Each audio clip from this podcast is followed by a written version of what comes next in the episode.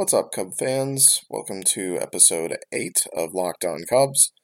I'm your host, Ryan Davis. I have 0 guests with me right now because it's unfair to bring anybody on and ask them to talk about the big fat nothing that's going on with the Cubs this offseason. So it's just me. I thought I'd hop on here and give you guys a short podcast because I've been a little quiet lately, but really that's just because I don't think it's fair to you guys to get on here and just say, hey, the Cubs have done nothing, and I have nothing to tell you. So I wanted to wait until I had a little bit something more to talk about. I found some interesting things to bring up on this podcast, but I don't expect I'll be going too long with it. So first thing I want to talk about, Rene Rivera, the catcher the Cubs acquired from the Mets last August, who hit well for them and had a couple big hits in August and September. He's gone.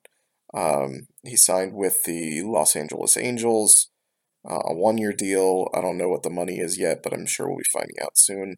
I'm going to guess that it's not very much because Rivera is nothing more than a backup. I think he had, recorded 0.1 WAR in 236 plate appearances between the Cubs and Mets in 2017, and he's going to be 34 years old in 2018. So just your classic backup catcher that you hope doesn't have to play very much. It's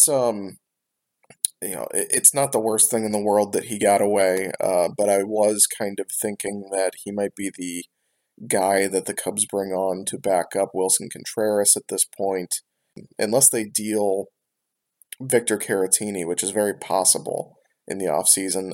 The structure that I had imagined for next season was Wilson Contreras slotted in to take, probably 80 to 85% of the games behind the plate, with another catcher taking, that 20, 15%. And Rivera is a guy who can fit that mold. And then Caratini would be back down at AAA playing every single day. If the worst case scenario happens and Wilson Contreras gets injured and has to miss a long period of time, you can bring up Caratini and have him play close to every day or maybe like 65, 70% of the time and split that time with Rivera and not be in a huge bad situation where you're starting Rene Rivera every day. So that's what I had imagined. Obviously, that's not going to be the case. The Cubs still have Alex Avila, who is a free agent. He was acquired from the Detroit Tigers last year. He came over in the Justin Wilson trade. Started out a little bit slow with the Cubs, ended up hitting moderately well. He had a .370 on base for the Cubs in 35 games. He finished the season with a 119 OPS plus between the Cubs and the Tigers. Hit 14 home runs, .387 on base. Good hitter, solid catcher, had 2.7 WAR combined last year. That's all very good stuff. He's a guy that I think a lot of people would love to have back, but there's this assumption that he's going to get a starter's job somewhere because he was starting with the Tigers, and he's been a starter for a decent portion of his career. And at 31, he's not exactly beyond his prime, although he's coming to the end of it. The key thing for Avila is not only has he said that he would accept a backup job on a contender versus a starting job on a non-contender, his 2017 isn't exactly representative of the kind of hitter or player that he has been in recent years. And I think that gets overlooked a little bit. If you just look at 2013 through 2016, which is a 4-year stretch, Avila had 1,264 plate appearances, hit 216 with a .331 on base and a .354 slugging for an OPS plus of 91. So below average hitter. During that same period of time, 2013 to 2016, Avila averaged 0.9 more. Now, he missed serious time in 3 of those 4 seasons, but if you put it out to 650 plate appearances, that's 2.5 WAR. That's a decent player if he's playing every single day, but we know that he's not going to be able to do that. So this may actually be a good fit for him and the Cubs now that Rivera's gone. It may take a little bit more money to bring Avila on board than it would be to bring on to keep Rene Rivera, but you know, this seems to be a fit, and it is a need for the Cubs. They do have to fill that backup catcher position, so I think Avila was a great fit in the clubhouse. Everyone seemed to like him. He was kind of a quiet guy. Joe Madden spoke highly of him the few times I was there, so I would think that Avila would be a pretty big option for the Cubs at this point. And that's really all I have on catchers in segment one, so let's go ahead and go to segment two. Do you have a company that's looking to target the sports fan demographic? Then you should be sponsoring Locked On Cubs. Our rates are reasonable, so contact me at lockedoncubs@gmail.com to find out more information. Okay, so second segment I want to talk about a reliever. The Cubs have a, kind of a set back end of the bullpen at this point. The guess is that Brandon Morrow is going to be the closer, and then your 7th and 8th inning guys are some combination of Pedro Strop, Carl Edwards Jr., Steve Cishek, Justin Wilson. And Wilson had a very poor season with the Cubs last year. He came over from the Tigers in that same Avila deal.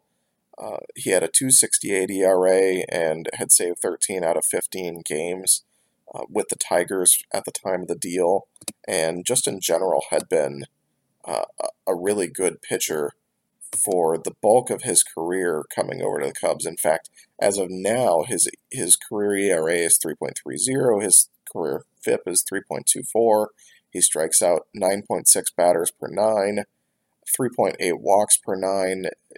You know, that's a little high for a reliever, but it's not the worst thing in the world considering the rest of his numbers. He only gives up 7.4 hits per 9, so those are pretty good numbers before coming over to the Cubs, but I think Cubs fans' view of Wilson will always be a bit askew because of the 5.09 ERA with the Cubs in 17 and 2/3 innings. He walked 19 batters during that period, so even though he had a lot of strikeouts, he had 9.7 walks per 9, which is just flat awful. His whip, walks plus hits per innings pitched, was 2.094, which is just dreadful. So I don't blame Cub fans for cringing at the name Justin Wilson, but at the same time, this seems like more of a mechanical issue, and I would expect that that will get straightened out. And if we're talking about X factors, that's a guy that if he has a great season for the Cubs in 2018, it could be the bridge to a very good bullpen for the Cubs. But that's not the guy that I would say is even the biggest X factor for next year. There's another reliever. Now, let me give you some numbers. This is a guy who had a 3.29 ERA, a 3.17 FIP, 45.2% ground ball rate, 10.5 strikeouts per 9, 3.9 walks per 9 in 180 innings pitched as a reliever from 2013 to 2016. He will be 29 years old next year and had a bad year in 2017. Now, if this was a guy on the free agent market, a lot of people would be thinking right now is the time to buy on this guy. Bring him in on a one-year incentive-laden deal, put him in your bullpen, and see if you can figure out his arm. And if he were a free agent, I would think that's a really smart thing to do. That's what smart teams do, is they don't pay high dollars for guys coming off a great year. They pay less dollars for a guy that had a bad year and maybe is a bounce-back candidate. Well, that guy is Justin Grimm, and that's another name that I think a lot of Cubs fans kind of flinch when they hear, because Grimm had a really bad season in 2017. 5.53 ERA. He walked a little bit more than he usually does, but the big problem for him was home runs allowed. He gave up 12 home runs in 55 1/3 innings. Now, if you look at the rest of his stats, it's pretty comparable to what he did in 2016. He pitched almost the same amount of innings, gave up exactly the same amount of hits. He walked 4 more, he struck out 6 less, but you know, most of his per 9 stats are very similar to each other. In fact, his whip, 1.329 in 2016, 1.337 in 2017. So similar number of base runners allowed. He actually gave up more hits in 2016.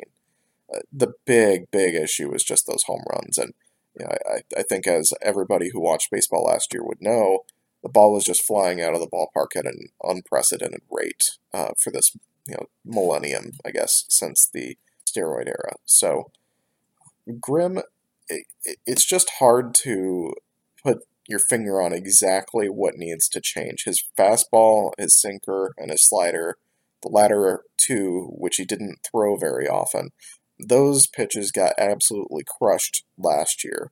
But that big curveball that he has, his best pitch, batters hit 152 with a 242 slugging against that. That's really filthy. I mean, that's a guy that, if he can throw strikes, has the stuff of being an eighth-inning reliever. Now, that hasn't always really worked out with the Cubs. Everybody has said for the longest time, 97, 98-mile-an-hour fastball, big curveball, really a two-pitch pitcher. This is a guy who should be an absolute stud in the pen.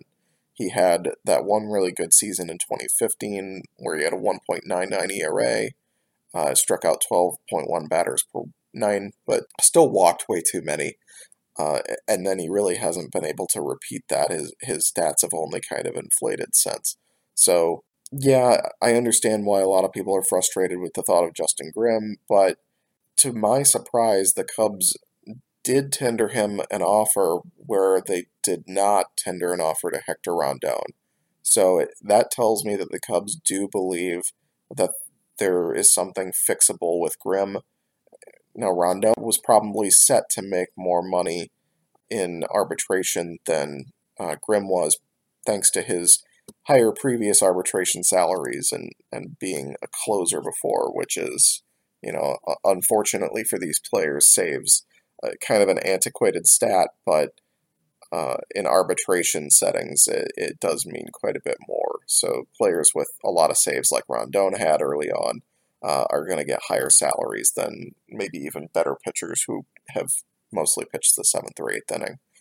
So Grimm's sticking around for next year. The Cubs can't send him back to the minors. He's out of options.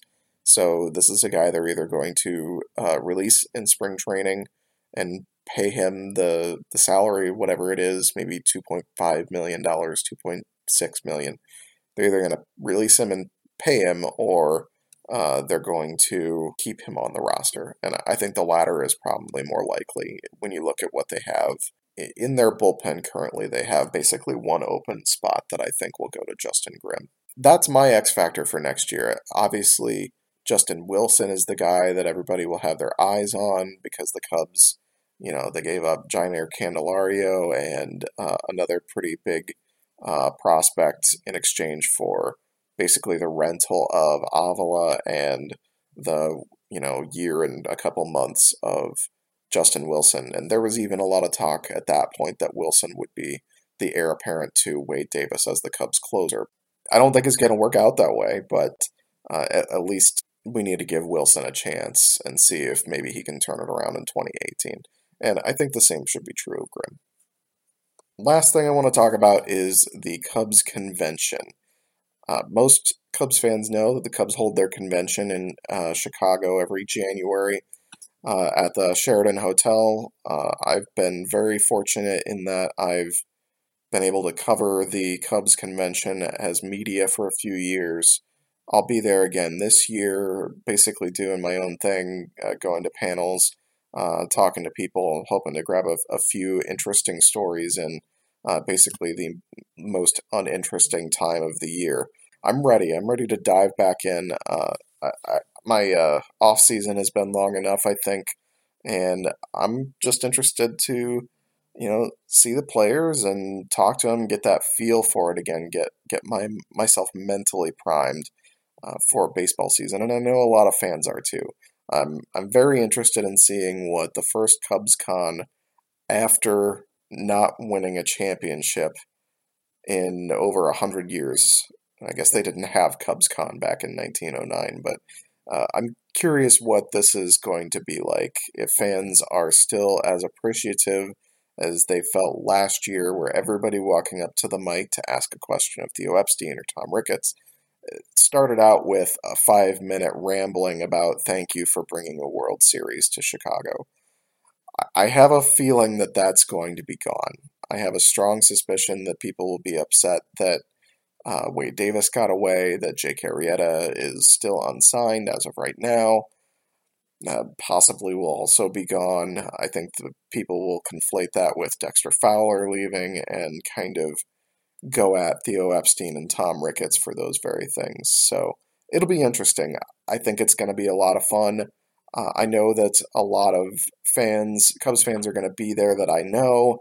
There's a meeting that a lot of people on Twitter, myself included, some other media people and bloggers like Evan Altman and Brett Taylor, Luis Medina, several of these guys that you have either heard on this podcast or read their sites or listen to their podcasts, that you follow on Twitter. A lot of these people are going to be at Lizzie McNeill's Friday. If you're in the area or you're going to be at the convention, look up where Lizzie McNeill's is. It's basically right around the corner from the Sheridan Hotel. And stop on by. I mean, it's going to be a packed bar, but it's always a ton of fun. So I'll be there. I'd love to meet up with listeners and people who have read my work. I'm always happy to meet people. I feel really honored that people listen to me and read the stuff that I write and actually want to meet me. So if you do and you're in the area, please stop on by, introduce yourself. I'd absolutely love to meet you, and I know it's going to be a lot of fun. So hopefully the Cubs give us more to talk about than just reliever X-Factors and backup catchers at Cubs Convention, and then I can bring you a really awesome podcast for Monday morning where you get to come on and listen to all my great stories about what was said at the Cubs Convention and kind of my own backstage experience that you won't get from other fans that might be attending the convention. So that's it for today. Thanks for listening. This has been episode 8 of Locked On Cubs. You can follow me on Twitter at Ryan Q Davis. I'm also Locked On Cubs on Twitter, so you can follow the Locked On Cubs account, which is where the podcast will be posted, and I will talk to you again soon.